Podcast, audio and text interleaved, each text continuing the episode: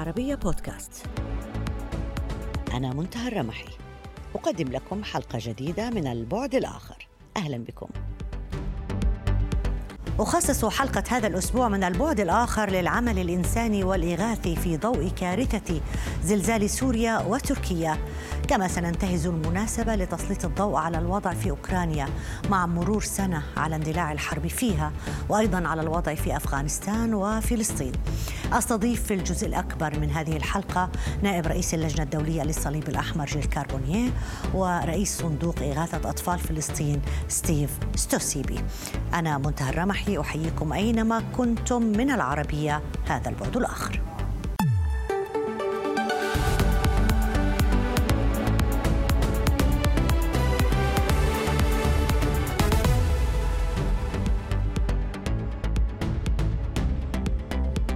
واسمحوا لي أن أرحب بنائب رئيس اللجنة الدولية للصليب الأحمر السيد جيل كاربونيه أهلا بك معنا ضيف في الاستوديو في البعد الآخر. واسمح لي أن أبدأ معك بالسؤال عن تعاملكم آه، مع آه، آه، زلزال وكارثة سوريا تركيا. أين تضعون هذا الزلزال في الكوارث الأوضاع هي كارثة بأتم معنى الكلمة. طبعا نحن نتعاطف مع الضحايا والناجين وأسرهم. ما قمنا به كلجنة دولية للصليب الأحمر هو الاستجابة فورا يوم الاثنين الماضي قبل أسبوع من خلال تقديم المساعدات الطبية للمستشفى في حلب وكذلك الأفرشة والبطانيات للناجين. وكذلك تقديم المياه والمستلزمات الأساسية. نتعاون مع الهلال الأحمر السوري وفي تركيا فإن الهلال الأحمر التركي هو في مقدمة الاستجابة الإنسانية. هل هناك أي أولويات في حسب المنطقة الجغرافية في سوريا أو في تركيا. كيف تتعاملون مع, مع, مع, مع هذه الأزمة؟ يعني شرحت لنا حضرتك كيف هب الصليب الأحمر منذ اليوم الثاني للكارثة للملاحقة. لكن هل هناك أي أولويات؟ أولويتنا هي إنقاذ الحياة فورا وتخفيف المعاناة. ولكن ما نعلمه هو أنه في سوريا هذه الأزمة جاءت لتنضم إلى أزمتين متواجدتين منذ سنوات. حاولنا أن نوفر الحماية ونساعد المجتمعات في سوريا بسبب الصراع وقد تضررت من ذلك وكذلك بتردي الاقتصاد وعدم الوصول إلى الخدمات. الخدمات الأساسية. نرى أن نصف الإمدادات المياه لا تعمل جيدا وفي ديسمبر تفشى وباء الكوليرا. إذا نحن نسعى لتجنب تفشي لوباء الكوليرا من جديد من خلال توفير المياه الصالحة للشرب وكذلك مستلزمات النظافة.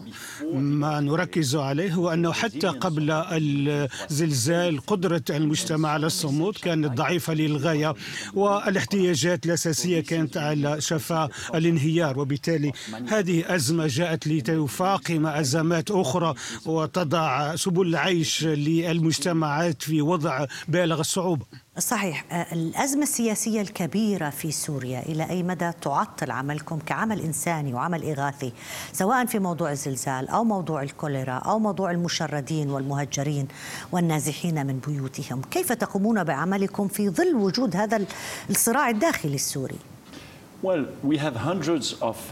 لدينا المئات من الزملاء الذين يعملون في سوريا وقد عملوا هناك على مدى السنوات بالتعاون مع هيئة الهلال الأحمر السوري. وفي الوقت ذاته في ظل الأوضاع الراهنة نرى أنه أمر أساسي أن لا يتم تسييس المساعدات الإنسانية أو استخدامها كأداة حتى يستطيع المحتاجون في أي مكان كانوا من تلقي المساعدات الضرورية.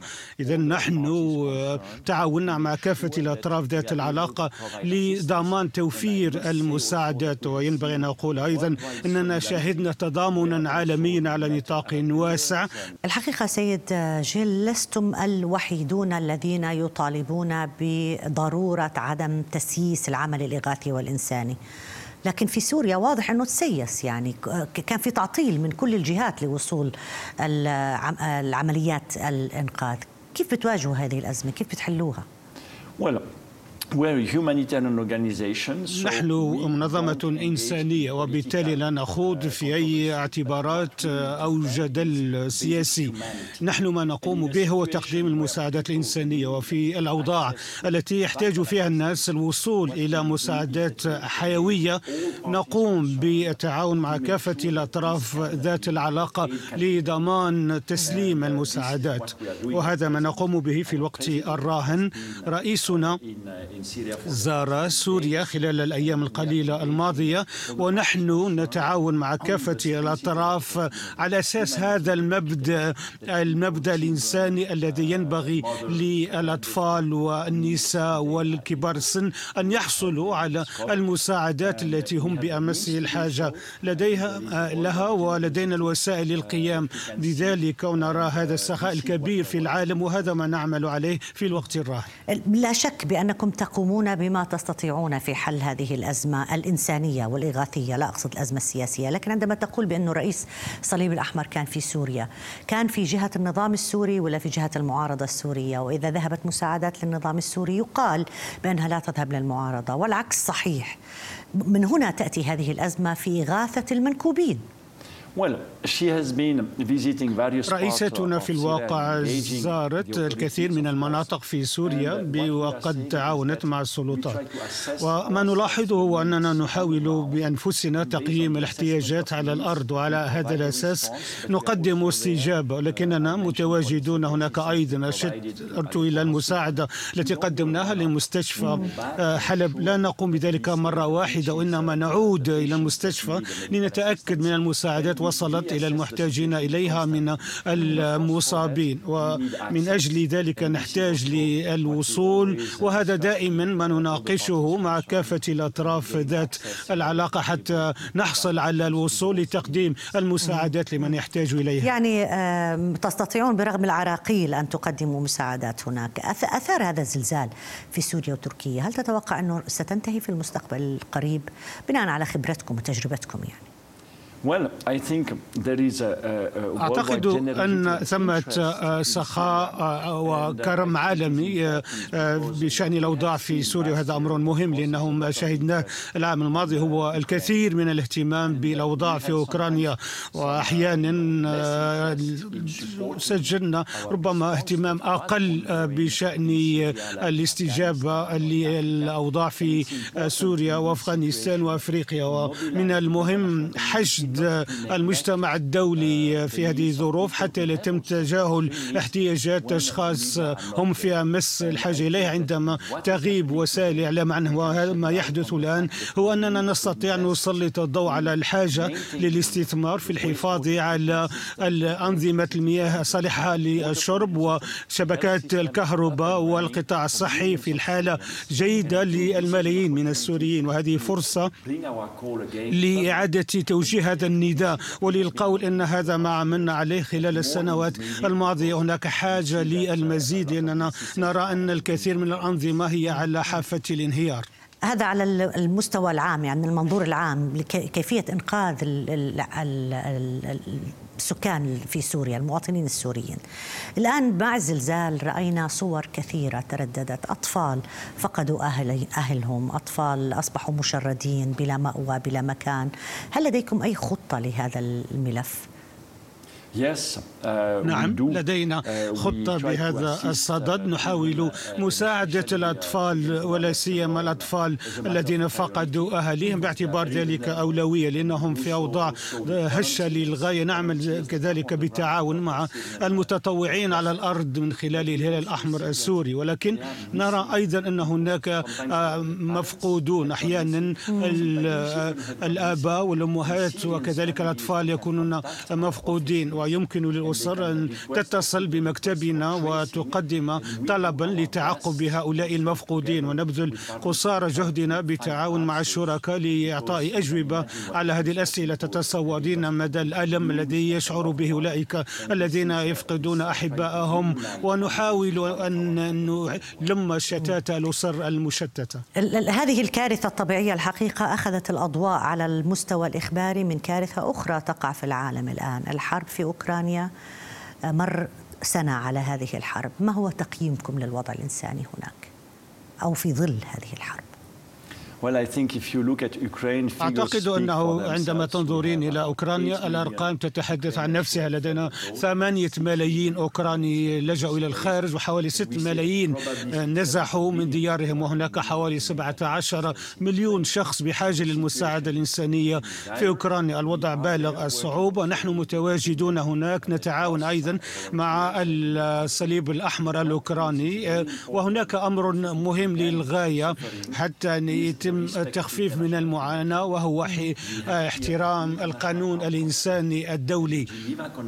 الاتفاقيات جنيف التي تحمي العمل الإنساني يجب أن تسري وينبغي احترام هذه الاتفاقيات وتطبيقها. نحن في اللجنة الدولية للصليب الأحمر نحن مفوضون للدفاع والمطالبة باحترام القانون الإنساني الدولي. وهذا هو السبب الذي جعلنا نتعاون مع السلطات في أوكرانيا. أوكرانيا وكذلك في روسيا بشأن ضرورة التقيد بالقانون الإنساني الدولي لحماية المدنيين وكذلك البنية التحتية المدنية علاوة على حماية السجناء الحرب أو المعتقلين من المدنيين. هل هناك أولويات محددة بالنسبة للتعامل مع الوضع في أوكرانيا بالنسبة لكم؟ يعني شيء يكون في القمة يعني تحاولون حله أول الأشياء. كانت لدينا أولوية خلال فصل الشتاء الراهن. ألا وهي ضمان أن أكثر الناس ضعفا يكون لديهم مأوى وسبل الحصول على التدفئة في شهري يناير وفبراير. ولكن لدينا أولويات أخرى. ألا وهي تقديم الدعم فيما يتعلق بمساعدة البلديات لتقديم المياه الصالحة للشرب والكهرباء المستشفيات حتى تواصل هذه الأنظمة عملها. هذه أولوية عملنا عليها بالتعاون مع البلديات والسلطات المسؤولة. وهناك مسؤولية أخرى ألا وهي التعاون. مع السلطات لحماية المدنيين والبنية التحتية المدنية وفقا للقانون الإنساني الدولي وكذلك اتفاقيات جنيف. واسمح لي أن أنتقل معك إلى الملف الطويل الحقيقة. عشرات السنوات ونحن نناقش بنفس الفكرة. ونفس الملف والأزمات الإنسانية داخل هذه الدولة. أفغانستان الكثير من الناس المحتاجين هناك الكثير من الآلام المتفرقة وللأسباب المتفرقة. كيف تتعاملون مع الشأن الأفغاني؟ أفغانستان هي بلد تعاملنا فيه مع الكثير من الأزمات منذ منتصف الثمانينات. فالمحزن أن نقول أننا نقدم ونوفر الحماية لأجيال من الأفغان. وأحيانا نرى الأجداد الذين نقدم لهم المساعدة بعد تقديم المساعدة لأبنائهم وأحفادهم. فهؤلاء أجيال من الأفغان الأفغان يحصلون على المساعدات والوضع الاقتصادي يتهاوى وما ركزنا عليه آه، منذ شهر أغسطس من عام 2021 هو آه، مسألة أولا النظام الصحي فقد دعمنا حوالي 30 مستشفى في أفغانستان من خلال تقديم رواتب الدكاترة والأطباء والممرضين ونواصل القيام بذلك لأن هذا أمر حيوي بالنسبة لنا. الأفغان. وكذلك يشمل عملنا عمل اللجنة الدولية للصليب الأحمر آه، آه، زيارة السجناء ونواصل القيام بذلك. كما أننا نحاول بذل قصارى جهدنا لتوفير سبل العيش. كما قلت فإن أجيال تعول على المساعدات الإنسانية من اللجنة الدولية للصليب الأحمر. فلدينا مبادرة اقتصادية تدعم الأشخاص للحصول على سبل العيش الخاصة بهم للحصول أيضا على كرامتهم. هذه هي أولوياتنا ولكن ينبغي أن نقول أننا نقوم بذلك في كان في ظروف بالغة الصعوبة في أفغانستان لكننا نظل ملتزمين بمساعدة الأفغان. موضوع المرأة في أفغانستان أيضا موضوع حساس حرمانها من الدراسة حرمانها من التعليم ومن العمل. لكم أي دور على هذا الصعيد؟ لقد عبرنا عن قلقنا بعد القرارات التي اتخذت في أعقاب شهر ديسمبر من العام الماضي. وما قمنا به هو أننا تعاوننا مع السلطات في أفغانستان لضمان أن كافة الموظفات يمكن لهن أن تواصلن عملهن كما فعلتنا من قبل وهذا ما هو عليه الحال. ومن جانب آخر نحن نحرص على ضمان أن في المستشفيات التي ندعمها وأن في المدارس التدريب الطبي التي نمولها أن يكون هناك نساء أيضا يعملن في هذه المؤسسات لأنهم هذا أمر مهم لمستقبل أفغانستان كما أنها مسألة أساسية. إذا رغبنا في التعاون أو تعامل مع الجانب بطريقة تستند إلى الاحتياجات ليس إلا في الكثير من الفتيات وكبيرات السن لديهن احتياجات وهن تحتاج لمساعدات طبية من قبل النساء. إذا نحن تعاوننا مع السلطات ونواصل ذلك لضمان أن يظل الأمر تجاوبوا معكم؟ السلطات تتجاوب معكم؟ في الحوار الذي نجريه استطعنا أن نواصل العمل مع كافة موظفاتنا. اللائي لا يزلن يعملن معنا حتى الآن. وقد شهدنا أيضا أنه قدر المستطاع فإن في المستشفيات والقطاع الصحي الأمر لا يزال كذلك. وهذا ما نقوم به بطريقة اللجنة الدولية للصليب الأحمر. نحن نتبنى حوار بناء وسر سري مع كافة الأطراف المعنية. وهذه طريقة عملنا في العالم بأسره نقوم بالعمل بشكل سري لضمان أننا نواصل عملنا الإنساني وكذلك لنحمي قدر المستطاع المدنيين. ألف شكر لك السيد جيل كاربونيا نائب رئيس اللجنة الدولية للصليب الأحمر على مشاركتك معنا في هذا الجزء من البعد الآخر. شكرا جزيلا لك. واسمحوا لي أن أستضيف رئيس منظمة إغاثة أطفال فلسطين ستيف سوسيبي. ستيف كان صحفيا أمريكيا بارزا قرر أن يكرس حياته لأطفال فلسطين وأسس هذه المنظمة قبل عقود. ليس هذا فقط ستيف لكن أعتقد أيضا أنه علاقتك بفلسطين تتعدى ذلك. ما هي علاقتك؟ سر علاقتك بفلسطين. I first went to Palestine during the first intifada. Uh, as a student لقد ذهبت إلى فلسطين خلال الانتفاضة الأولى بصفة طالبا. حصلت وقتها على فرصة أن أكون ضمن بعثة حقوقية.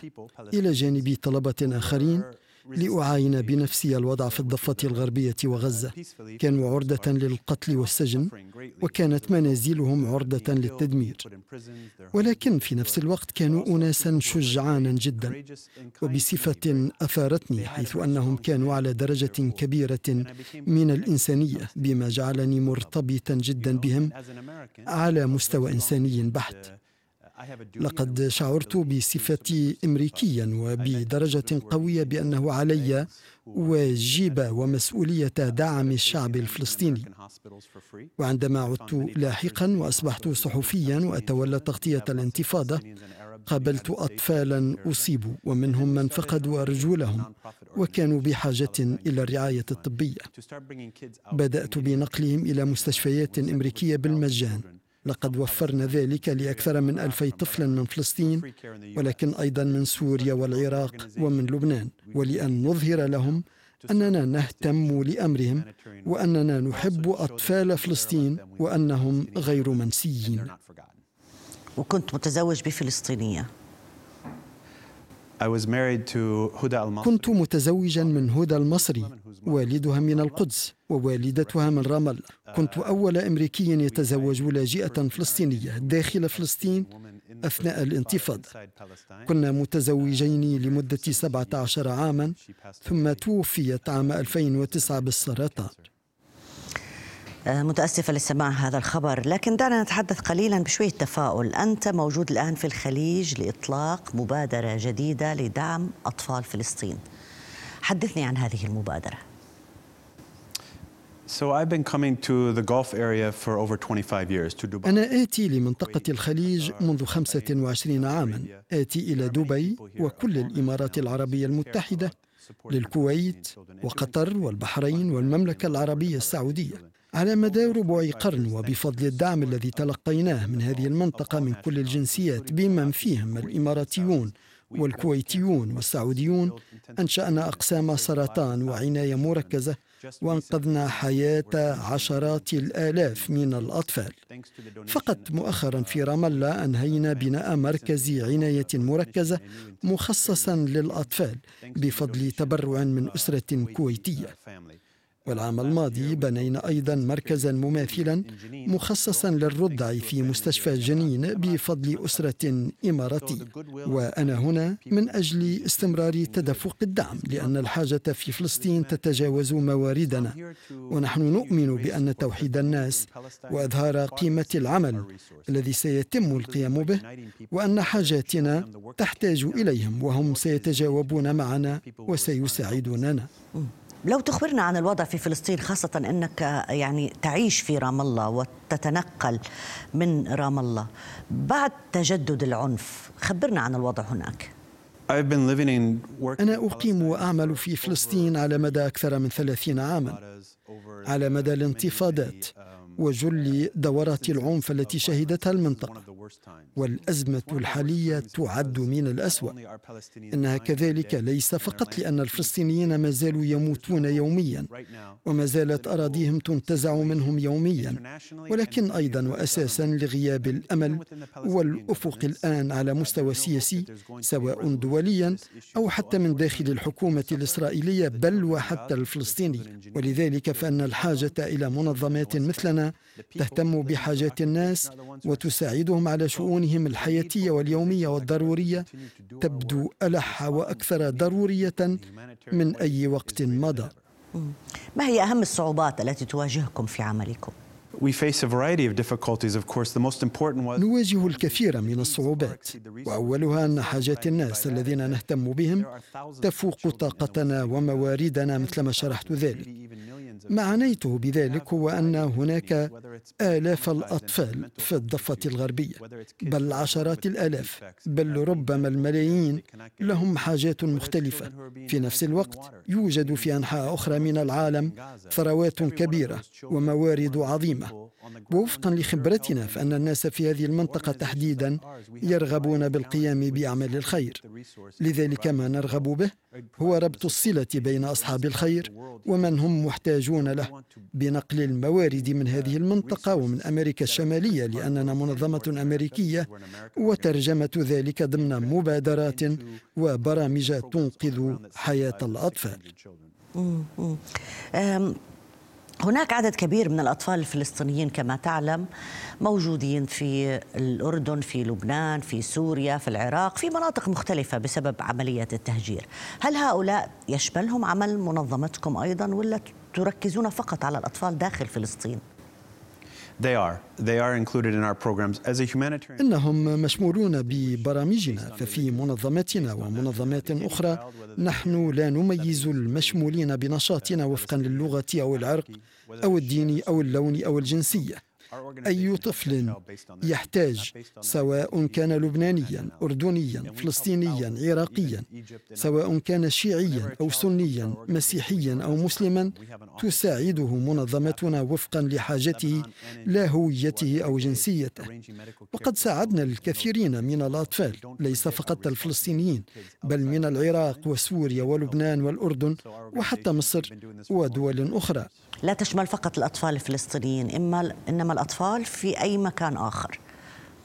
Yes, we include children of all nationalities. نعم نشاطنا يشمل الأطفال من كل الجنسيات والخلفيات. بالطبع لدينا موارد محدودة ونحن نرى الآن هذه المأساة في تركيا وسوريا. ونأمل لو كان لدينا الموارد الكافية مثل تلك التي تتوفر للأمم المتحدة بما يسمح لنا بالاستجابة والتحرك للمشاركة في أعمال الإغاثة والإنقاذ. لو تحدثني عن خططكم المستقبلية مستقبلا كيف ترون منظمتكم؟ ماذا تريدون؟ ما هو الهدف الذي الذي تريدون تحقيقه؟ Our organization is now set up now. منظمتنا مهيكلة الآن لتحديد حاجيات أطفال فلسطين وأيضا منطقة الشرق الأوسط مثل ما شرحنا ذلك من قبل. لقد دأبنا على القيام بذلك منذ ثلاثين عاما.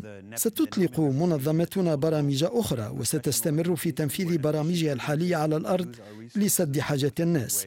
لقد وفرنا مراكز عناية من السرطان عندما لم تكن الضفة الغربية تتوفر ولو على مركز وحيد من هذا النوع. لقد بنينا اثنين بفضل تبرعات من مختلف أنحاء العالم. بنينا مراكز عناية مركزة ومراكز قلب. لقد أنشأنا شبكة من مئات المتطوعين الطبيين في عام واحد. وفي ذلك العام أطلقنا 150 مهمة طبية وتمريضية من متطوعين من فرنسا وألمانيا وأمريكا ونيوزيلاند واليابان وغيرها. عرب وغير عرب. كلهم ساعدوا آلاف الأطفال بظروف صحية مختلفة. سنستمر في تنمية وتوسيع برامجنا ومساعدة شرائح أكثر من الأطفال وإنقاذ مزيد من الحوات. ونقل مزيد من الأطفال للخارج للعلاج بتوحيد جهود الناس. فعندما يكون طفل بحاجة إلى المساعدة لا يوجد أي معنى لأن تكون فلسطينيا أو أمريكيا أو إماراتيا. نحن كلنا بشر. لا يوجد مسلم أو مسيحي عندما يكون هناك طفل يتألم بحاجة إلى عملية جراحية أو تدخل طبي. ينبغي أن نتذكر دوما أننا كلنا انسان وينبغي أن نساعد بعضنا البعض بأقصى ما يمكن من اللطف والخير والعطف والحنان وأن نعمل على مداواة بعضنا البعض. هذا هو الطريق الوحيد للبقاء ولحصول الشعب الفلسطيني على حريته. ونحن معكم كل أمنيات التوفيق سيد ستيف سوسيبي. شكرا جزيلا لك على المشاركة معنا. Thank you. إلى هنا انتهت حلقة اليوم من البعد الآخر. يمكنكم دائما متابعتنا على مواقع التواصل الاجتماعي تويتر فيسبوك ويوتيوب. كما يمكنكم الاستماع إلى حلقتنا على العربية بودكاست إلى اللقاء.